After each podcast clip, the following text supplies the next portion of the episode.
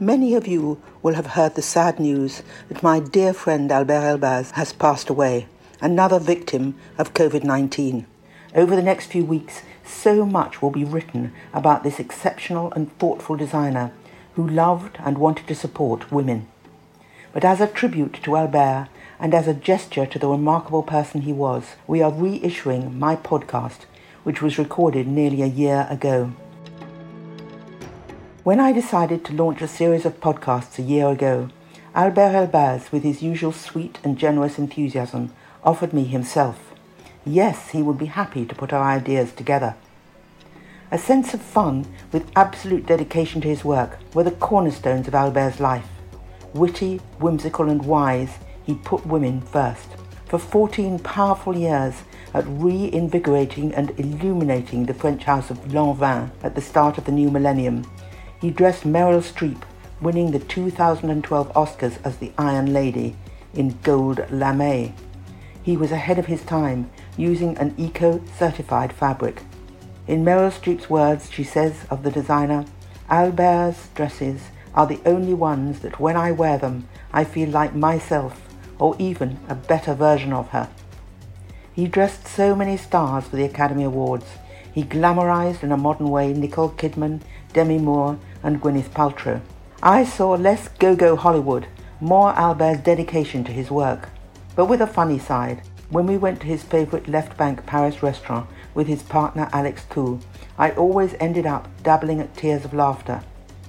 Now I am crying for Albert himself, taken away so cruelly by COVID-19, when he was so health conscious and a self-styled hypochondriac. Such a tragic end, just as he was starting a new and exciting project, Albert Elbaz AZ Factory, with Richemont, the Swiss luxury group.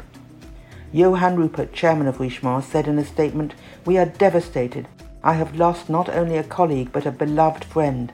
Albert had a richly deserved reputation as one of the industry's brightest and most beloved figures."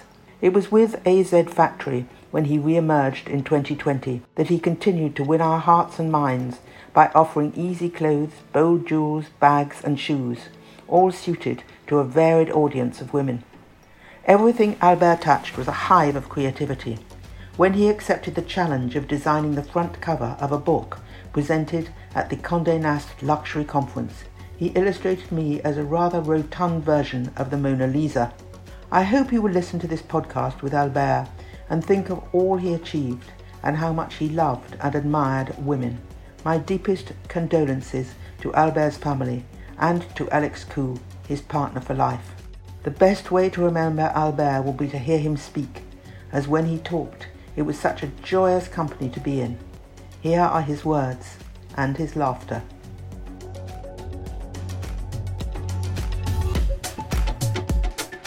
I'm very impressed to see Albert's hair. I've been doing all sorts of things to my hair to make it look the right colour. And here's Albert looking totally perfect. How does this happen? You know, first I sent you a message half an hour ago. If you want to do it on the phone so you don't have to put your beautiful dresses, makeup or hair and stay in pyjama, we can do it, but you didn't answer. I'm trying to look like Madame Glamour. Have I succeeded? Absolutely. Welcome everybody. I am Susie Menkes and you are listening to my podcast, Creative Conversations.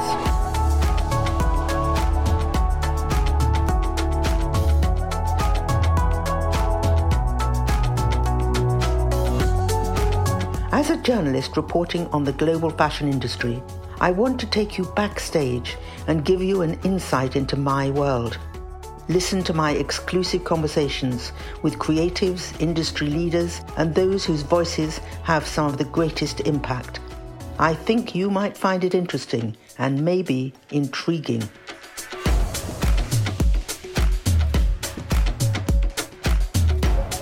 In this third episode of Creative Conversations, I am joined remotely by the thoughtful, funny, and profound Albert Elbaz, as he enters a new fashion phase with the Richemont Group.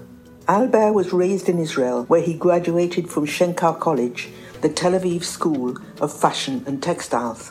I first met Albert in New York in the late 1980s during his first fashion role a 7-year span with legendary American designer Geoffrey Beene. Moving to Paris, Albert worked with Guy Laroche before being chosen in 1998 by Pierre Bergé to become artistic director for Yves Saint Laurent, Rive Gauche. In October 2000, Albert Elbaz became artistic director of Lanvin until October 2015. During that 14-year-old tenure, he transformed the 125-year-old French house into one of the world's most sought-after luxury labels, strengthening his reputation for creating work loved by women. Since exiting Lanvin, Albert was awarded l'Officier de la Légion d'honneur in 2016. He's worked on several collaborations, including Italian leather group Tod's and with Frédéric Malle, the French perfumer, with whom he revealed his fragrance, Superstitious, at our 2017 Condé Nast Luxury Conference in Oman. We are all waiting for Albert's new role with the Richemont Group, but right now, let's hear more about Albert from Albert.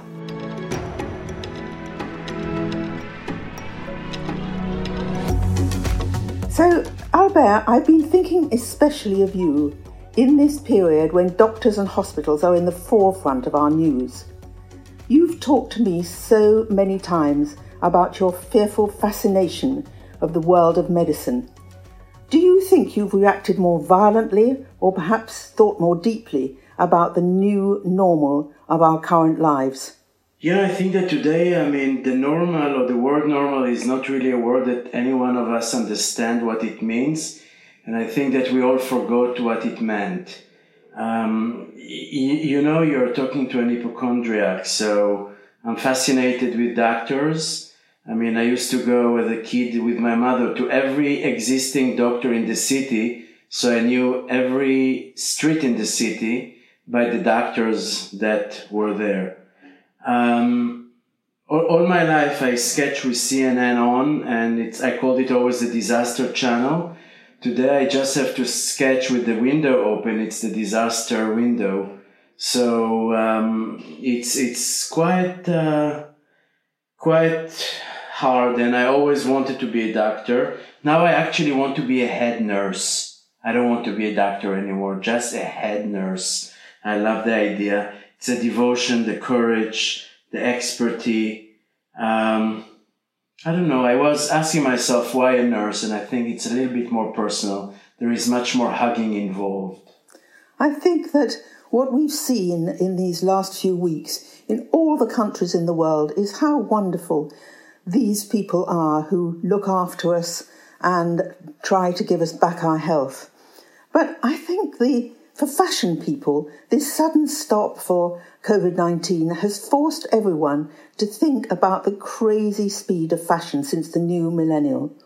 What do you think? Has our fashion industry, as with so many other creative areas, been offered a severe warning now? Is it a warning saying, slow down?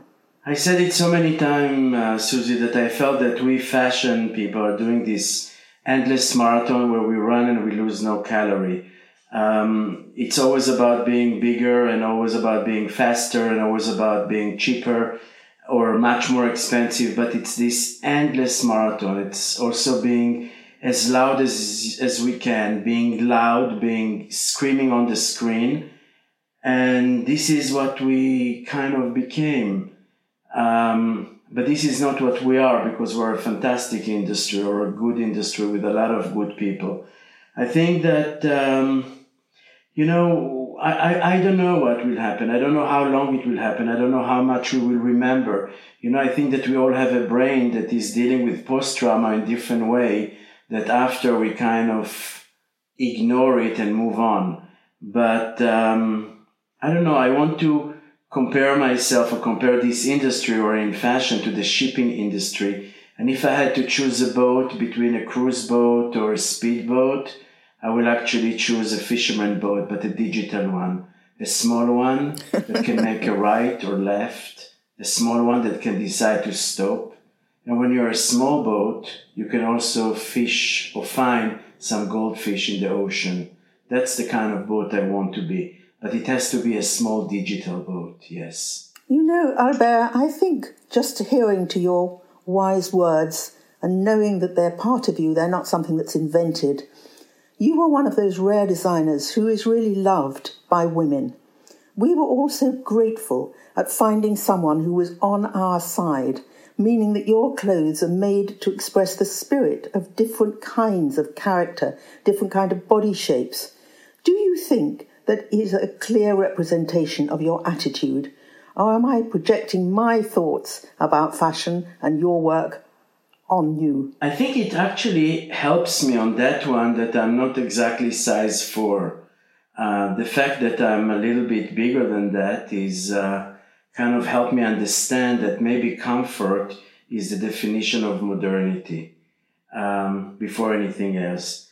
About love, my mother always taught us that love brings love. And you know, when she was in the hospital and I used to go visit her, she asked me to sketch a big sketch for her. And one day she asked me if I can write that love brings love. And I think when you love people, they love you back. When you don't like them, they don't like you either. So that is really the motto of my life. I have to say that I was so supported by this industry all these years when I had good moment, when I had less good moment, when I had horrible moment.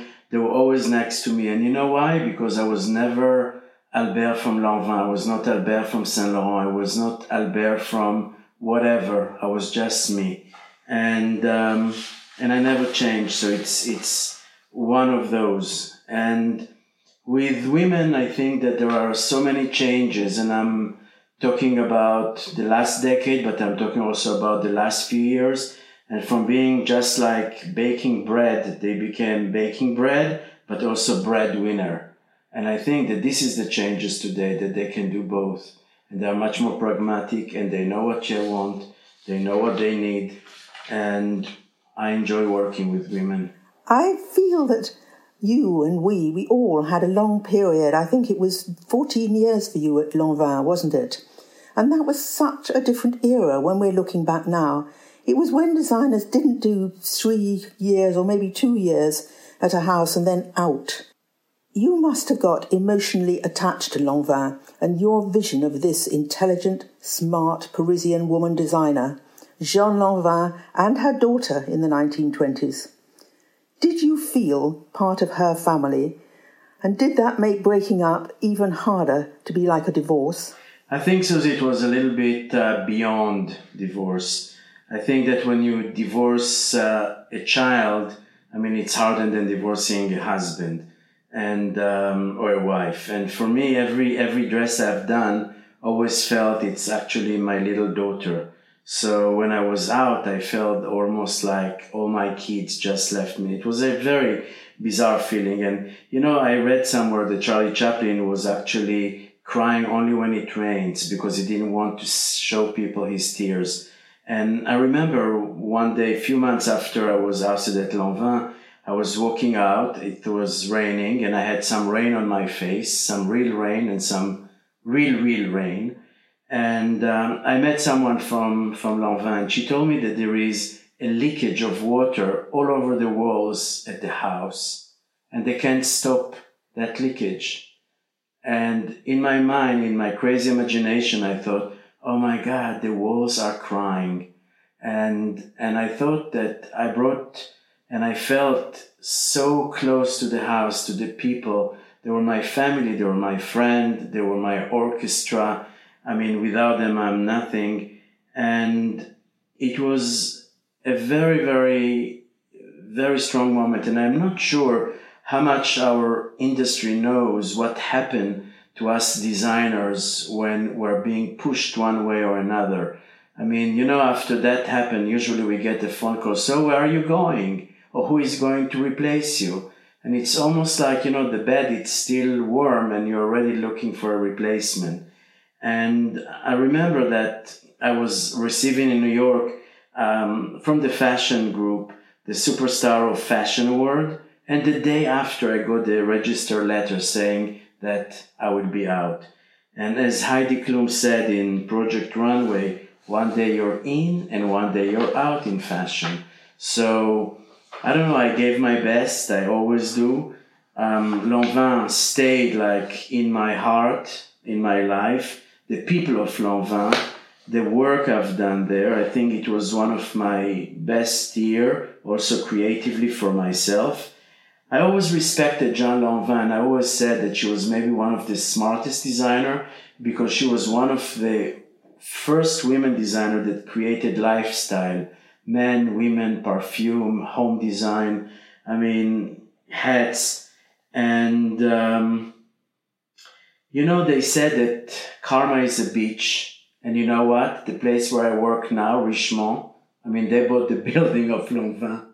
And I thought, that is interesting. That is really not just a coincidence.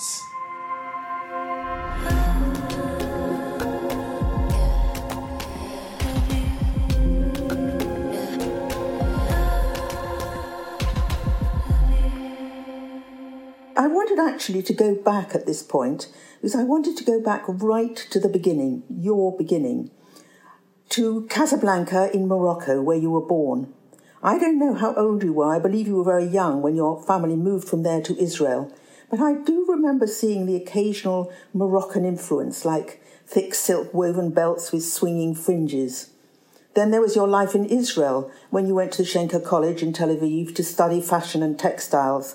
And you were just talking there about studying in this way. Were you a good student? And was it like the London colleges where the students run wild, or were you a good boy? I think that I'm a good student, but actually I'm a nerd. When it comes to school, I'm a real nerd. I study, and I remember when I came to Shenkar College in Israel and they asked to see my note. I mean, the secretary saw my note and she asked me, how come I come to study fashion? And I asked her if you have to be stupid to study fashion. She said, actually, yes. And I don't agree with her. I don't think we are. I think we're doing good to the world. I think we're doing good to women and men. But first I left Morocco when I was 8 months. So most of my life I lived in Israel. Then I moved to New York. But Morocco is a special place. Morocco is a place of emotion, of heat, of naivety, of eyes. I mean, people are looking at each other. There is humbleness, there is modesty.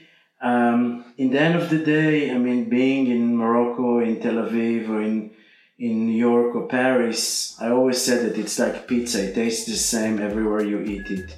I mean, a little bit more cheese or less cheese, but this is what it is.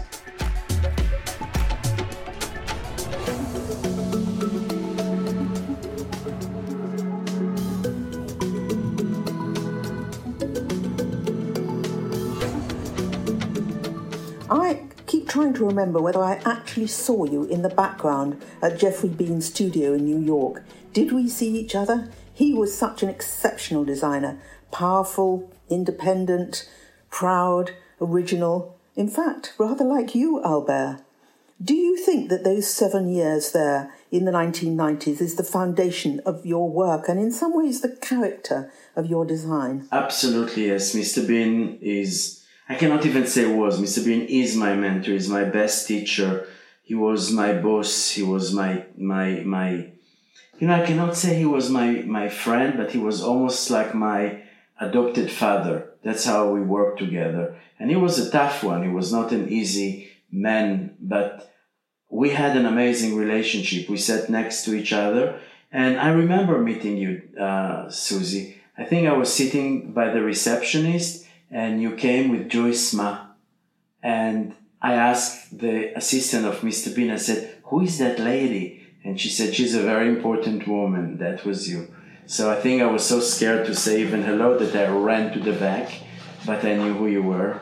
And that's that. But it was 7 years in New York after coming, you know, from Israel. And it was the years of freedom, of being me, of being far, being independent.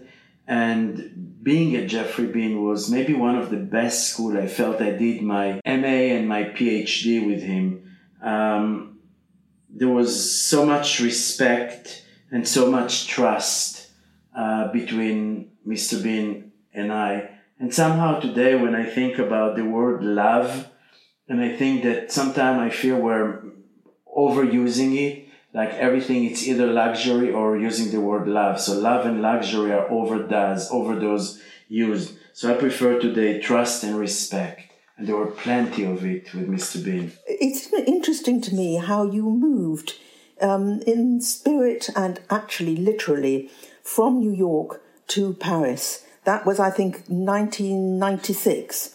And you were Pret-a-Porter designer for Guy Laroche. And, you know, I don't remember that much about it. Was it inspirational? Was it exciting for you? Or was it more about elbowing your way, very politely, being accepted into French fashion? It was an interesting, time, because I was moving from backstage, from Mr. Bean, to dance on the center of the stage where the light was. So you move from the dark to the light. I arrived to Paris in August, and it was actually a culture shock because I saw nobody in the street. And I asked everybody at the office, I said, where is everybody? And I understood that in August in France, nobody works. But that was something that I realized later, and I actually cherished it and loved it. I worked with Ralph Toledano. He was the man who hired me. And he was the man, you know, there are sometime in life we have those pillar people and people that change our destiny. I mean, one of them was Geoffrey Beene, one of them was Ralph Toledano, one of them was Mr. Bergé and Mr. Saint Laurent. So they changed and also Mrs. Wong, I'll give her the credit for it. It was a great time. It was not always easy because it was all new, but I felt that France really opened their arm to me. I was feeling very loved immediately. They first called me American in Paris, which that was that, and then they called me Coluche de la mode, which I checked later on who was Coluche, and I was actually happy that I was compared to it. And I think that 3 seasons after I worked at Guy Laroche, I was already offered the job by Mr. Saint Laurent to come and work with them. So it was an interesting moment, really interesting. I have a story, if we have a second. I was in New York at Bergdorf. We had a trunk show, and this lady was after me, and she called me, Guy, excuse me, Guy. And I said to her, I'm not Guy. So she said, so who are you? And I said, I'm Albert. And she said, and where is Guy? I said, he's dead. And she said, oh my God, when did it happen? So here, that was Guy Laroche. See, plenty of funny moment. I actually always remember the funny moment and I forget the bad ones.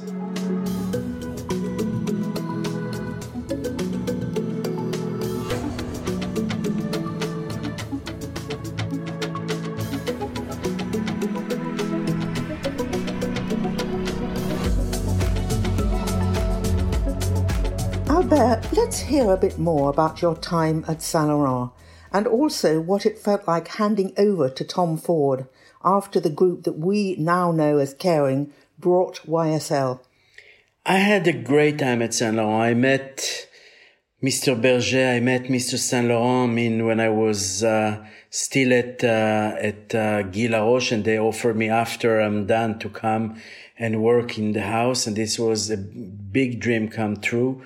Since I was a kid, that was that. So 2 years or almost 2 years was exceptionally, amazing and hard at the same time. I was a little bit the son-in-law, the one that they all love, but they always put next to the kitchen because I was new in that club. And it was a club, and it was a beautiful club. It was a beautiful traditional club. And later on, when Kering, Tom Ford decided to take over, I had to go, and Mr. Berger had a nice way to explain it. He said they bought a Ferrari and they want to drive it. I have to say something, Albert, that I did not give you a great review for the first show you did for Saint Laurent. I sort of couldn't understand why everything seemed so imperfect, and Saint Laurent was always so totally perfect. And then, of course, slowly, this dim little Susie realised that that was the whole point. That's what you wanted to do, break it up. Am I right? Totally. And you know, Susie, I mean, perfection always scares me. Those kind of people that you ask them, oh, how are you? And they're like, oh, we are fabulous. Life is so good.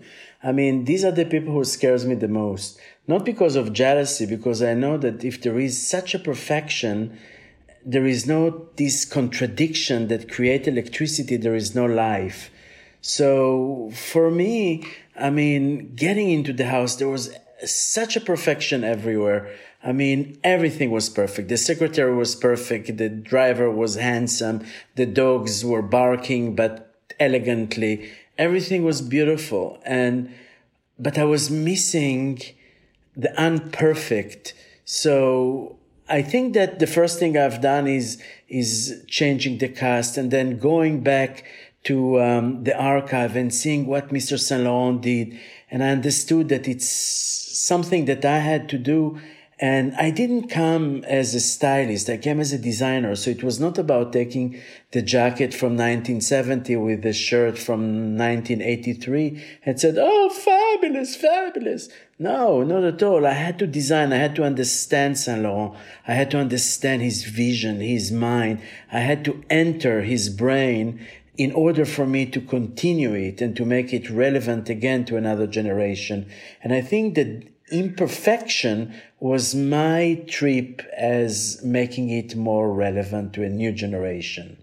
Well, of course, now I understand it all, but at the time I gave you a very iffy review and I didn't understand where you were going. I will never forget it. I thought, what a terrible woman. I was really devastated from this review, and I thought, I'm thinking today, even the system of judging 20 collections a day for you, the editors, for the writers, 7 days a week for 4 weeks all around the world, without the ability to digest, without the time to actually take and think about it. I mean, writing the reviews in the car at midnight or during the show today, because, I mean, every editor is like pushing everyone to send it as fast as possible.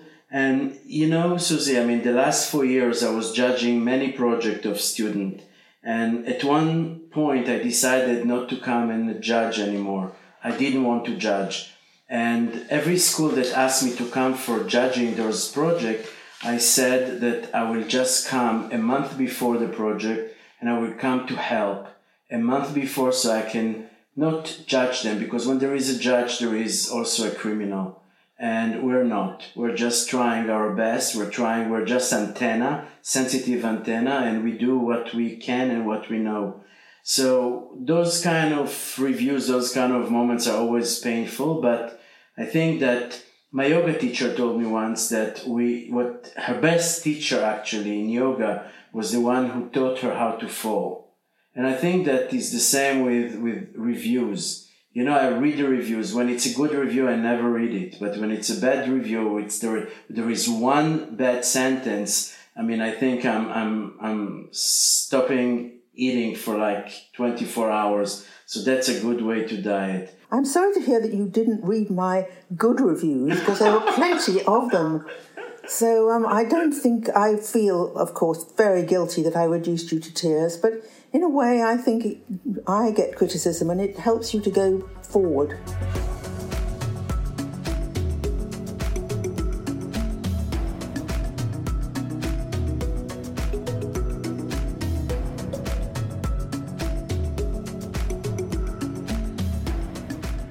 I think you are an excellent teacher in an admirable way. You know, I've seen you, I watched you at London Central St Martin's helping the students.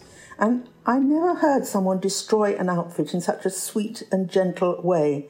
It's really helpful when something is no good to say so, but not to kill them off.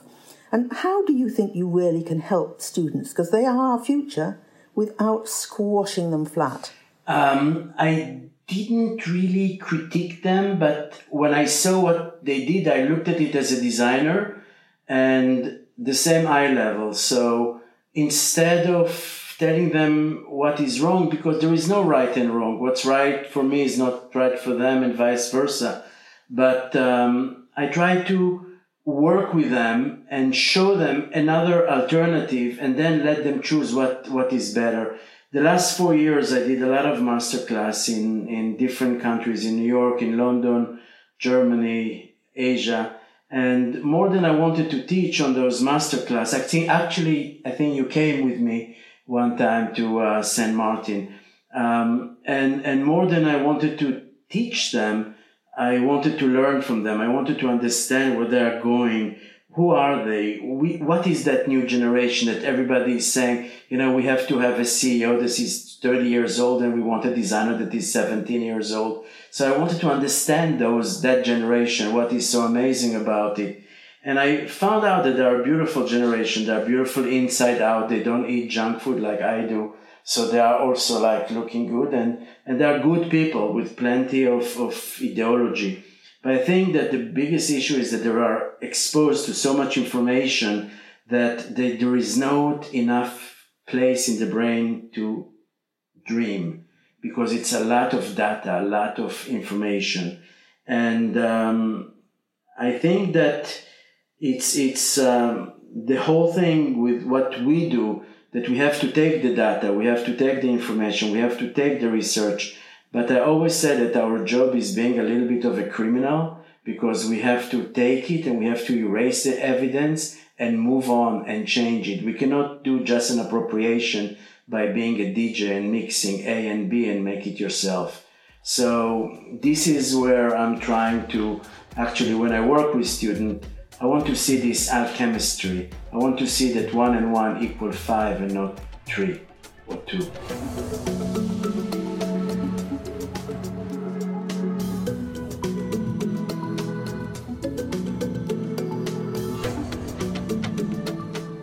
You brought the brand back to life when you joined Lanvin and lasted there for 14 years. By 2007, you were chosen by Time magazine as one of the 100 most influential people in the world. What do you think you achieved in those Lanvin years? You know, before I started, the question I asked the woman at the time, is, what would you like me to do? What is your vision? What is your dream? And she said to me, wake up the sleeping beauty. So I had a mission. And I thought it was a rather interesting mission, because it was not about I wanted to be a billion-dollar company, but it was a bit of a fairy tale, wake up the sleeping beauty.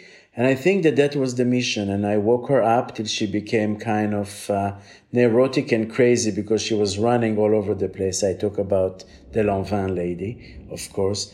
And I think that when I enter, I said that I want to work with people I love. I want to work with people I enjoy, that I can learn. I want to do things for women I love. And I want to do for things that I personally love, because we designers, many of my colleagues tells me the same thing. They said everything they hate is a bestseller. So somehow I said, I don't want to do things I don't like. I want to do things I love. And that was the whole mission. That's the whole time. And I think for me, the definition of modernity today, more than anything, is comfort and beauty. These are two things that you cannot do some sort of interpretation. Whatever is comfortable or beautiful, it is. And that's what I try to bring. We created a family. We created, I believe, a beautiful music. I felt more like a conductor, and they were my orchestra. I couldn't do it without them. And it was a beautiful time. It was the time of freedom, the time of experimental, time of joy, of trying every day. And to tell you that it was always easy, no, but what is easy?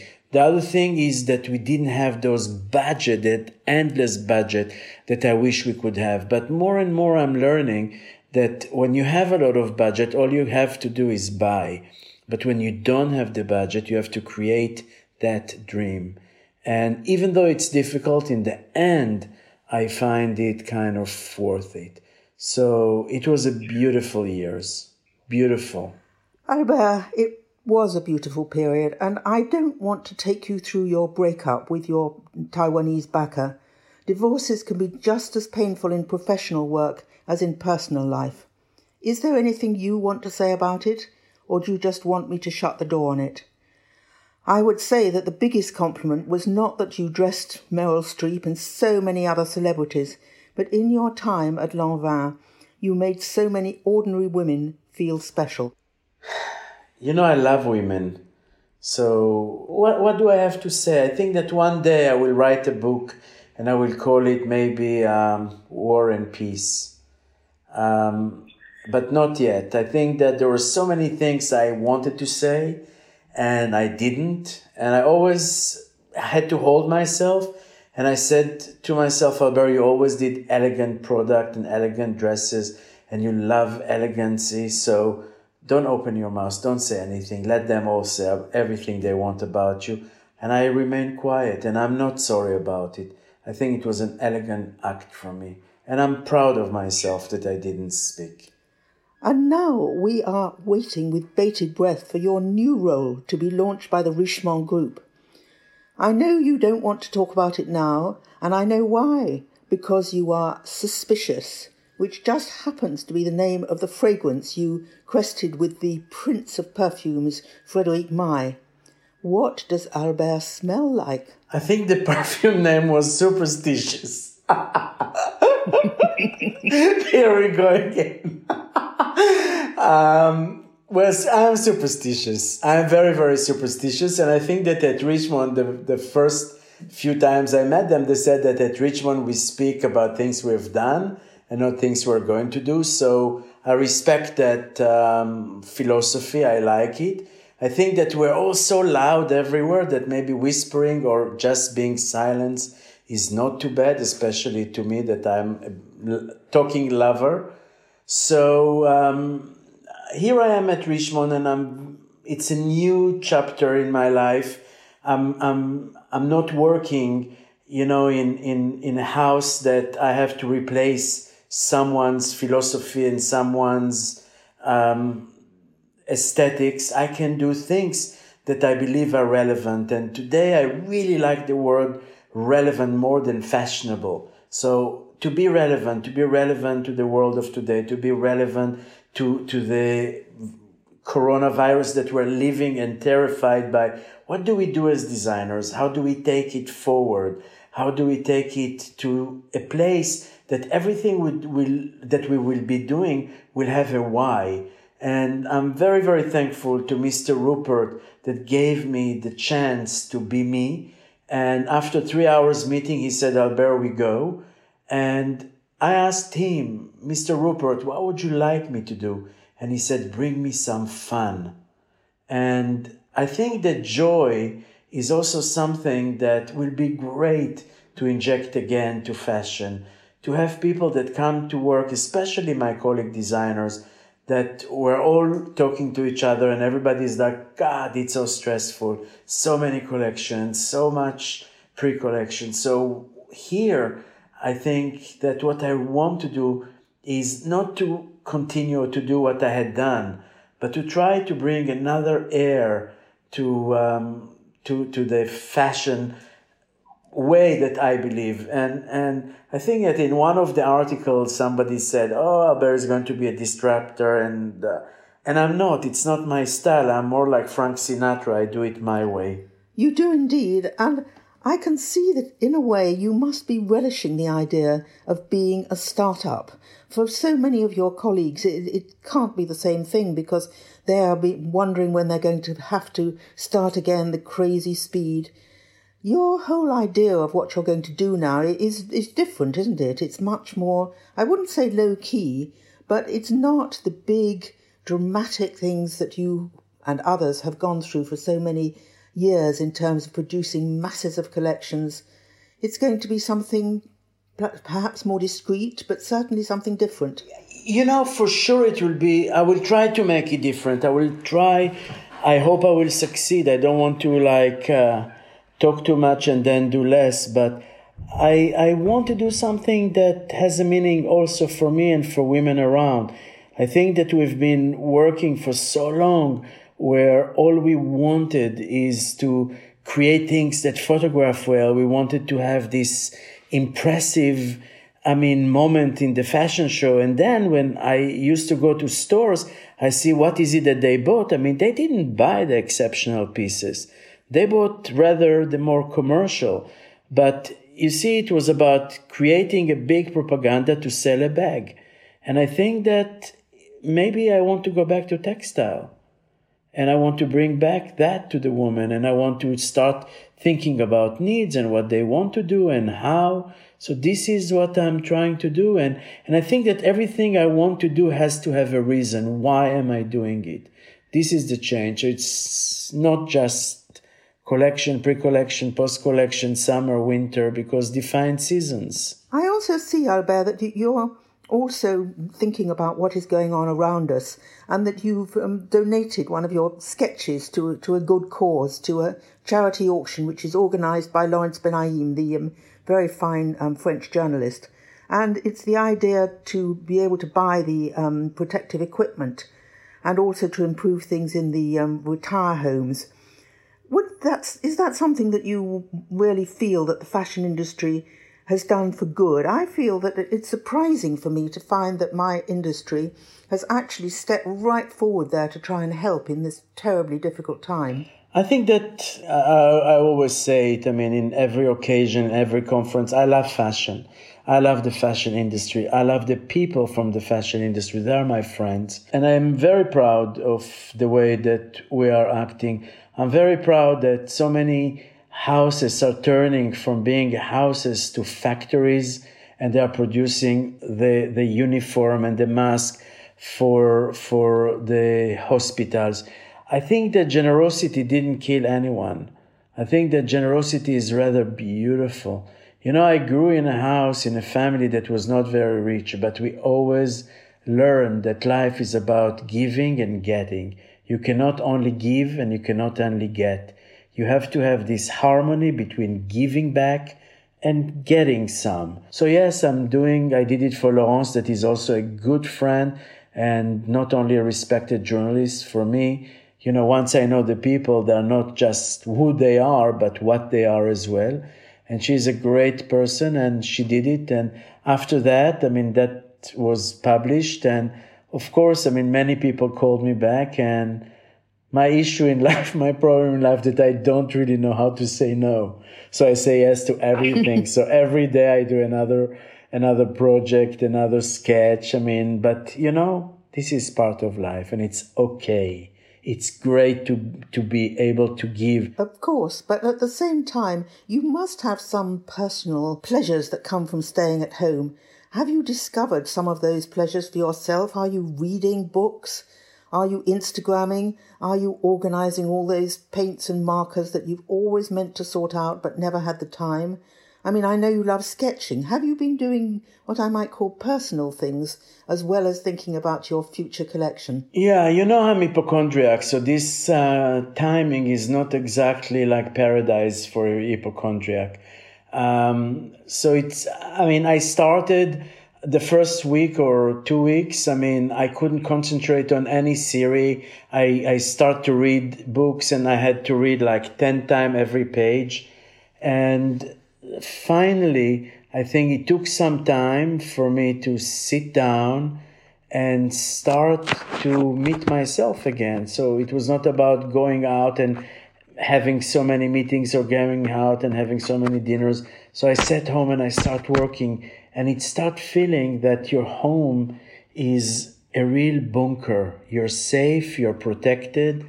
And I started to work, endless working and concentrating. And I shut the phone, I mean, from 9 in the morning or 8:30 till 6 o'clock.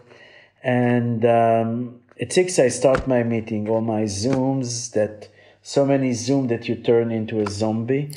And I find it a very, very creative time. And I was reading this article that they are saying that when we go through a pandemic, I mean, and we go into this catastrophe, there is always a peak of economics and art. And this is the time to dream. So I know it's a hard time. I know many people lost their loved one. And it's a difficult, scary, terrified, but you know, every time I went through a difficult time in my life, the only thing that saves me is going to work. Don't look right, don't look left, keep walking, go to the office, work. And work is my remedy, work is my antibiotic. I do sometimes dinner, Zoom dinner with my family. I really, more than anything, I really miss hugging people and to be hugged. And I'm not talking virtually. That's my thing. And I miss that. I want to kiss everyone. I want to hug everyone. I mean, thank God I'm not living in America. You see, I hug everyone. But here I am. But Albert, I must stop you here for a moment and make my last question and comment to be something when you really shocked me, not by the brilliant part you played in my Susie book at our last CNI conference in South Africa, but by something you said. You asked some questions that mostly only my family say to me. You asked this question, do you work too hard? And I'd like to give you an answer now. I don't think I do, because just as you were talking about, I believe in work, I believe in seeing your friends and family, and I always have time for my dear family and for the people I love and respect and admire. But maybe when they open the lockdown, I won't go to what we in the United Kingdom call the opening of an envelope. You know, I know your sons, and we spoke so many times in different events, and I know that they all think that you're the best mother. I know a few of your grandchildren, and they think that you are the best grandma.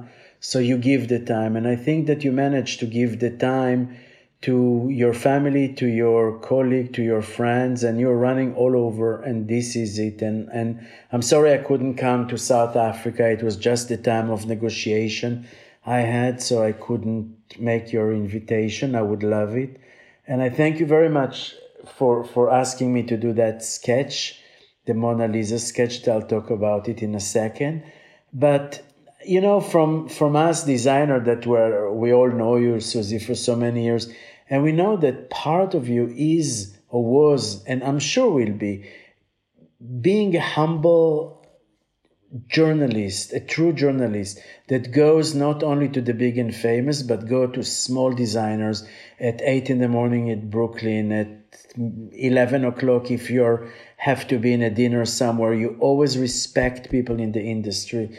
And I think this is part of always who you were. When I had to do the sketch, when you asked me to do the sketch, I thought of Mona Lisa, the lady who sees everybody and sees it all. But next to Mona Lisa, I put also the humble Susie, the Susie that is running all over and taking notes all over, which is the part I think that people don't always know how hard you have been working. I remember one time over dinner, I asked you, what do you have for breakfast that you have so much energy? And going back to the talk that you did with me, and you asked me to do an interview, and I was actually surprised and honored, because, I mean, you could have chose so many better people than me. I mean, my English is broken and I'm not a writer, but I asked what was in my heart. I didn't want to go through Google and check all this Wikipedia and go through, and I wanted to ask you question like I will ask my sister or someone I love. How do you deal with so much? How do you deal with the world that is so visual? And I remember that you said to me that it doesn't matter how much you write, but even if it's one word, but it's the right word. Because we are going, as we all know, into a visual. But I believe that, you know, like fashion, it goes from long to short overnight, and from ladylike to deconstruction over an hour. And I think that with so much visual that we are bombarded with, that is so bulimic, I do believe in storytelling, and I do believe in living story. I believe that we have to go back to the word. We have to go back to different way of communicating as well. And it's not about writing about a skirt, but it's about writing about the why did he do this skirt? Why do we do this project? How does it become part of changes that are social changes? And I think that you have it, because you are our Supreme Court judge. Enough about me. The only person I feel sorry for in all this is Mona Lisa. When she looked at her face as my face, and she was a bit tubby, a little bit fat round the stomach, Mona Lisa must have thought, oh my gosh, time I went on a diet. No, we can just add some silicone. Next time I'll do some puffy lips, some silicone. I mean, you know, à la mode. But, you know, you're talking to a chubby one, so I have zero problem with that, you know. It's beautiful inside and beautiful outside. They are equal for me. Albert, thank you so much for talking to me. I feel honoured and privileged that you should open up in this way. Good luck with your next shows and next events. I can't wait for them. Thank you very much. So nice to speak with you, and such a nice moment to share some thoughts and some feelings. Thank you, Albert. It's lovely to speak to you.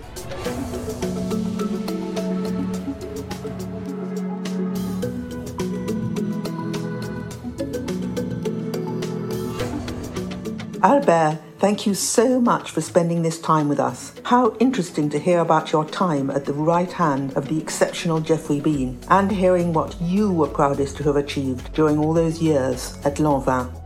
Thank you very much for joining us for our third episode. I do hope you've enjoyed and perhaps feel inspired to have a creative conversation of your own.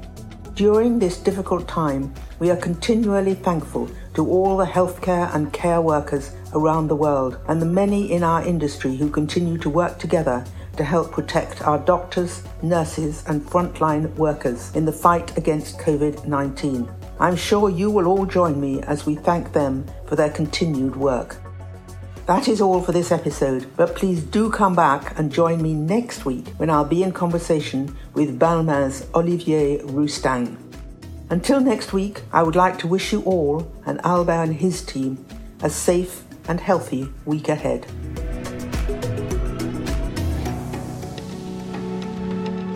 To find my articles, visit the fashion channel of vogue.co.uk and at Susie Menkes Vogue on Instagram.